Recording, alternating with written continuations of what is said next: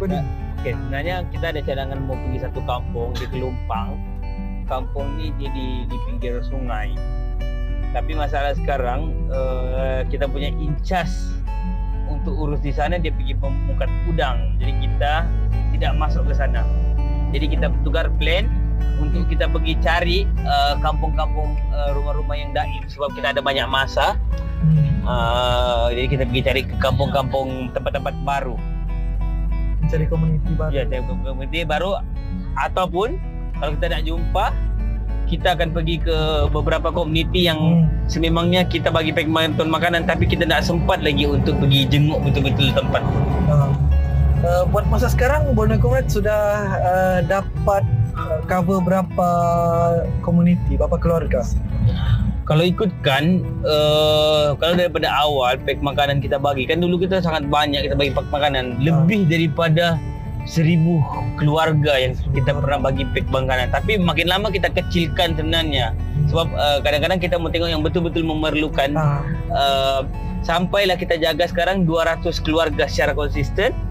Uh, dan uh, daripada beberapa uh, 200, 100 ke 200 keluarga yang kita jaga konsisten se- sebulan sekali sekurang-kurangnya kita bagi ba- bantuan makanan. Ada juga yang kita beri anjurkan uh, kebun komuniti penternakan kambing. Hmm. kita bagi apa namanya uh, bantuan uh, perniagaan. Uh, benda-benda macam gitulah selain kesi- kesihatan Ah. hantar pergi balik uh, klinik. Uh, begitulah yang kita buat. Hmm. Kalau uh, pendanaan sebenarnya daripada mana uh, uh, dapat? Bagaimana dapat dana untuk pack makanan semua? Okey, pendanaan yang kita dapat ni daripada bermacam pihak lah sebenarnya. Uh, dulu awal-awal banyak daripada sumbangan awam Uh, yang yang bagi kita duit. Tapi uh, lama kelamaan banyak badan-badan besar, NGO-NGO besar, syarikat-syarikat besar yang mahu yang percaya kita menguruskan bantuan pack makanan ni. Ha, contoh-contohnya Alliance Malaysia, uh, Zero Hunger, ada MRCB, uh, ada banyak pihak lah sebenarnya. Uh, Relief Malaysia, Islamic Malaysia begitulah. Ya. Oh. Uh, tapi ke, bukan kau rasa dengan beri pack makanan ni akan dapat membantu mereka ke sebab uh, kebanyakan orang nampak benda ni akan menyebabkan mereka bergantung jadi macam mana? Adakah kau okey dalam benda tu ataupun kau rasa dilema sebenarnya? Ya. Sebenarnya uh, kita sebenarnya waktu ketika awal-awal pandemik ni kita sendiri bingung sebenarnya. Kita mau bagi bantuan makanan ke tidak sebenarnya? Sebab kita aktivis Borneo Comrade tak lakukan benda tu Ha, kita tak kita tak pergi ke bagi-bagi beg bantuan makanan seperti Ah. membuat charity lah kan membuat Ah. kebajikan kan kita tak buat benda tu kita tak percaya secara jujurnya kita tak percaya aku tak percaya uh, charity ni boleh ubah okay, uh, sistem kemiskinan ini sebenarnya. uh, Jadi memang agak berdilema lah ketika itu. Jadi kalau kau perasan awal-awal Border Combat memang tak lakukan. Uh, setelah sebulan uh, pandemik barulah kita macam okey uh, kita mendengar teriak-teriak daripada komuniti yang Ah. mahukan bantuan, pack makanan, kita punya pelajar-pelajar komuniti yang kita jaga. uh, Okey lah, tak apalah kita kita lakukan. Uh, jadi uh, kalau sekadar untuk buat pack makanan memang bagi aku ini sangat on off lah. Uh, masa-masa yang tertentu uh, boleh uh, tapi untuk sepanjang masa panjang tidak, jangka panjang bukanlah. tak boleh. Jadi kena dibangunkan uh, projek-projek lain uh, untuk uh, uh, program masa panjang. Okey, sambung. okay, tentang pack makanan uh, masalah kemiskinan di Sempurna kan kau, kau, kau, kau nampak macam mana di Sempurna uh, dia sangat terkesan ke dengan pandemik uh, komunitinya dan kalau dia terkesan uh, macam mana bagaimana macam mana pandemik itu memberi kesan dan kesan terhadap apa yang yang paling ketara adakah ekonomi untuk orang bergerak atau semua begitu Okey, uh, mau cakap terkesan, terkesan. Uh, paling besar sebenarnya memang uh, tempat jawab. Oh, okey. No.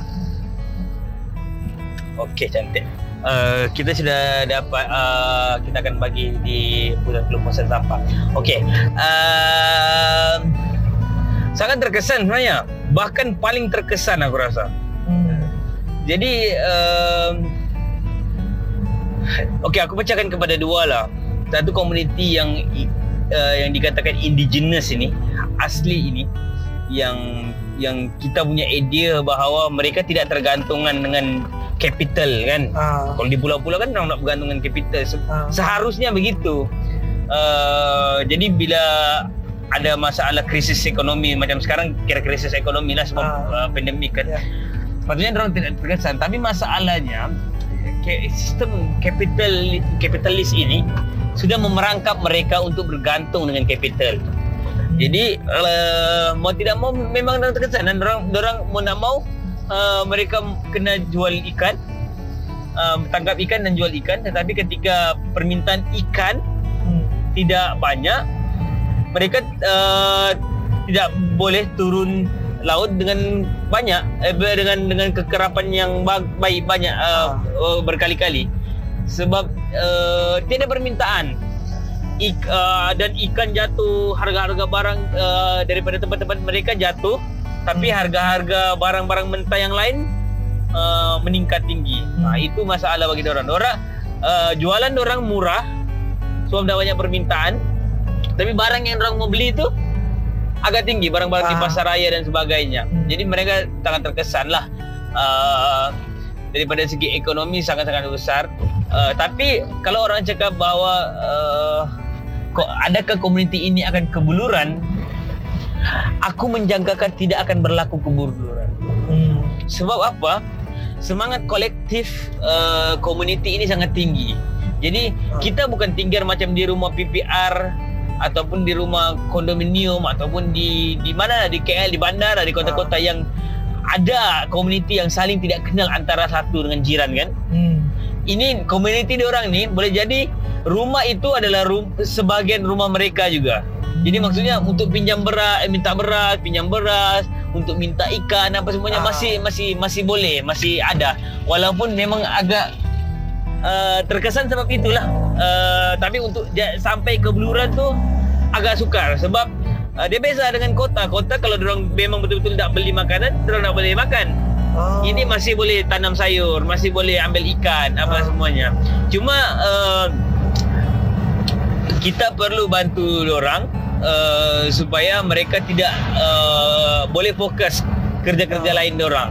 Uh, bila orang asyik uh, resah meminjam meminjam duit, meminjam beras dan sebagainya, mereka pun mungkin akan ada hutang dan sebagainya dan uh, kalau sekarang pinjam-pinjam tumpang-tumpang makan di rumah orang itu Ah. tidaklah nutrisinya cukup kan Ah. uh, sebab orang pun segan-segan malu-malu dan sebagainya jadi kita perlu bagi uh, bantuan pek makanan uh, benda-benda lain yang terkesan aku kalau sempurna, sempurna kan kau kata Ya. sempurna kan serius Sempurna, sempurna. sempurna sempurna beli industri paling besar industri pelancongan Ha, jadi uh, industri pelancongan bila industri pelan dan uh, kerajaan negeri Sabah deal dengan kerajaan Cina untuk uh, jadikan uh, sempurna sebagai pusat pelancongan aku ada istilahnya aku lupa uh, Ah. pusat pelancongan tahunan Cina lah sebenarnya. Ah. Jadi Ci- Malaysia uh, sempurna akan meriah ketika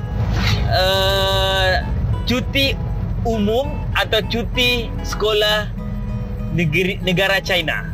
Oh. Ah, jadi memang ada drone direct direct China direct ke ke Sabah dan de- uh, direct ke KK dan KK, eh, KK terus direct Ah. ke ke Sampurna. Jadi pandemik ni lah yang buatkan dia dapat bergerak lah kan. Ya. Jadi masalah kebanyakan kebergantungan kita Hmm. uh, dengan pelancong.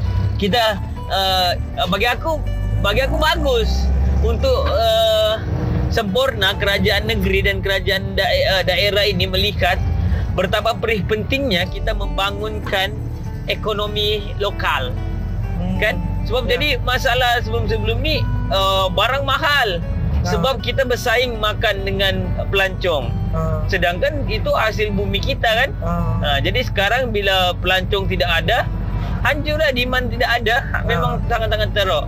Uh, dan sekarang baru kita terfikir macam mana kita mau membangunkan ekonomi lokal kita sendiri. Uh, ta- aku tertarik tadi bila kau sebut tentang apa uh, tidaklah sampai ke lapar, ke ke ke ke Buluran. arah kebuluran, kemiskinan itu. Dan itu disebabkan oleh semangat kolektif Ya. yang ada dalam komuniti. Ya. Uh, dan di kota di PPR bandar lah se, uh, berlaku hal itu tidak tidak berlaku. Sebab adakah kau fikir disebabkan oleh uh, cara hidup bandar sosiologi dalam di bandar tu sudah uh, pada tahap individualistik uh, apa tahap uh, dijerat oleh kapitalisme dan adakah itu dan mengapa demikian dan bagaimana kolektif di sempurna di, di komuniti yang yang kau pergi yang kau tinggal uh, kolektif tu boleh berlaku macam mana apa yang menjadi puncak kolektif itu jadi ada soalan di situ Okey. Pertama, ya betul. Uh, kita memang terjerat kapitalis sekarang sebab uh, negara tidak menganjurkan uh, banyak poli- polisi-polisi pembangunan ekonomi rakyat. Negara merasakan bahawa uh, pembangunan ekonomi rakyat secara mandiri adalah satu hal yang merugikan negara. Negara yang ter- belanja kan. ha. Jadi uh, kalau kita perasan, kita bercerita tentang uh, miskin bandar ini bukan perkampungan macam kampung baru kan yang memang di bandar. Diorang hidup baik sebenarnya. Ah. Di sana diorang ada bisnes, uh, ada yang bang- sangat bagus. Yang kita bercerita adalah miskin bandar tu ketika uh, orang daripada luar datang ke bandar. Uh, daripada negeri-negeri lain, daripada desa, daripada pedalaman datang ke bandar untuk uh, mendapatkan capital kan? untuk dapatkan duit untuk bekerja dan sebagainya. Jadi uh, masalah utama dia sebab itulah negara tidak memberikan polisi pembangunan di di tempat-tempat kita Hmm. uh, sehingga kan kita terpaksa bergantung dengan kapitalis untuk membagi kita duit untuk membangunkan diri kita sendiri untuk kita bangunkan diri kita daripada suntikan dana daripada kerajaan membangunkan projek-projek ekonomi keusahawanan ke pertanian ke perikanan ke tempat kita agak kurang ada tapi kurang yang biasa pun terjerat dengan koroni-koroni uh, politik dan sebagainya Ha. jadi uh, itulah uh, itu itu jadinya. Jadi ketika orang-orang baru yang yang memenuhi bandar ini dengan satu kepadatan yang sangat uh, padat ini, uh, populasi yang sangat padat ini, um, orang kan keluar bandar ni keluar orang keluar masuk berpindah Ah, randa kerja ya. ada kerja sini dia akan berusaha uh, untuk rumah selesa atau tidak selesa itu belakang cerita. Yang penting rumah kalau boleh dekat dengan kilang bekerja uh, tempat kerja. Jadi kadang-kadang bila kita terikat terjerat dengan kapitalis ini, hidup kita betul-betul dengan kerja. Bila masa kita mau bersosial? Tidak bersosial. ha. Kan keluar subuh kena ambil LRT ke, ambil bas ke, balik malam. Kan, lepas tu besok subuh keluar lagi, balik malam. Hmm. Jadi tidak ada masa untuk bersosial. Bila tidak ada masa untuk bersosial, kita tidak mengenal antara jiran kita Ah, sebenarnya. okey, okey. Jadi, Jadi situlah kolektifnya hilang ya hilangnya Ah. kolektivisme apa semuanya. Jadi kalau untuk soalan kedua, macam mana? Aku percaya bahawa kita manusia memang hidup saling bergantung. Bahkan bukan saja dengan ma- sesama manusia tetapi sesama alam sebenarnya. Ha. Jadi uh, di di di community ini dia mengamalkan uh, uh, uh, okay. dia mengamalkan semangat uh, kolektif itu memang uh, daripada awal sebab kita kita kita sebagai sebagai manusia daripada dulu-dulu lah kan kita ni mana ada dulu-dulu mana ada kilang-kilang ke apa ke di desa-desa kalau sekarang ni masih ada di pedalaman yang Ah. dah ada pun tapi saling maksudnya kalau kau tanam ubi ubimu lebih kau tidak ada masalah untuk bagi dengan orang lain ubimu Ha. kalau kau tanam pisang pisangmu lebih kau tidak ada masalah untuk bagi dengan jiran-jiranmu jadi kita macam uh, saling ada sistem barter itu masih berlangsung okey Ah. kalau tidak ada sistem barter pun memang kalau ada lebihan memang aku bagi dengan kau Hmm. Ha. Jadi kita menanam tu tidak semata-mata kita mau jual pun. Ba- kalau kita pergi kampung-kampung kita tanya, "Oh, pakcik jual ke ubi ni?" Dia. Jual ha, jual juga. Contohnya kan macam ah, jual juga tapi uh, tapi kita jadi bila orang luar nampak, "Alah, pakcik ni jual tapi tidak pergi jual pun." Kita rasa macam pemalas kan Ya. dia kan. Sedangkan apa yang orang harapkan sebenarnya bukan sekadar jualan. Kalau ada orang mau beli, belilah. Macam gitu kan. Hmm. Yang orang mau hidup sederhana. Maksudnya Hmm. yang mana yang mana boleh kalau kau mau ambil, kau ambil je lah. Ah, macam itu. Uh, kalau kau mau yang mana dia boleh jual uh, pes- sebab kalau kita kan kita sentiasa merasakan uh, perlunya oh pakcik kalau oh kebun ni bagus pakcik kena tambah lagi pokok apa semua. Pakcik tu Ah. tidak buat begitu. Sebab dia rasa yang mana dia boleh jual sikit tu dia jual lah. Oh habis sudah dijual. Oh ini untuk jiran. Kita akan selalu dengar begitu. Ah. oh ini untuk saya bagi-bagi dengan jiran. Ah ini untuk jual. Oh sikitnya pakcik kau jual. Ah nak apa? Yang penting yang penting ada. Sebab jirannya pun buat benda yang sama. Memberi juga. memberi juga. Saling- oh. Ha, jadi memang secara semula jadi kita memang hidup sebegitu sebenarnya. Kalau kau perasan kan, kalau kita di kampung-kampung dulu ada istilah merewang, Ah, kan lewat. merewang. Uh, dulu kita mana ada catering, kan? Ah, Uh, cuma uh, okey kau tahu oh Izzat mau kahwin dengan uh, bakal isterinya. Datanglah seminggu, datang sudah lelaki akan buat serobong serobong lah pondok Ah. untuk kemah orang kahwin, pakai bambu, pakai ini, ikat apa semuanya. Potong kambing sama-sama sama kan. Biasanya ada orang hadiahkan kambing, hmm. uh, lembu kah. Lepas tu uh, makcik-makcik pergi di dapur, potong bawang, kemas rumah, hias, semuanya semua dibuat secara kolektif, secara percuma. Ah. Tapi budaya itu semakin lama semakin Hilang. menghilang. Orang mau cepat, orang mau sedap, orang mau Pandemi. ini, pandemi. itu yang terlalu. Ah, okay, okay. Jadi uh, itulah aku uh, kolektif memang betul dan konsep apa yang kita sebutkan sebagai membawang tu. Soalnya uh, bagi aku benda tu bukan uh, ya dia, dia mungkin akan bawa satu menjadi konotasi yang buruk apabila benda yang dibicarakan tu buruk. Tetapi bagi aku tu adalah suatu ke- kebertanggungjawaban sosial apabila mereka membawang ceritakan tentang masalah orang lain, tentang apa yang dihadapi oleh orang lain. Sewaktu mereka merewang, Dan, dan ah, di situ saja kolektivisme, bagaimana tanggungjawab sosial itu dilakukan. Tapi hari ini benda itu dianggap satu benda yang asing untuk dilakukan dan satu benda yang uh, melanggar uh, norma sosial lah Ya. uh, dalam komuniti. Uh, jadi aku rasa mungkin kita akan sambung lagi lepas ni lah untuk topik yang Ya. uh, lain lagi. Ya. Uh, kita mau rehat dulu, kita mau drive menikmati alam-alam di sekitar. Ya. Okay. okey.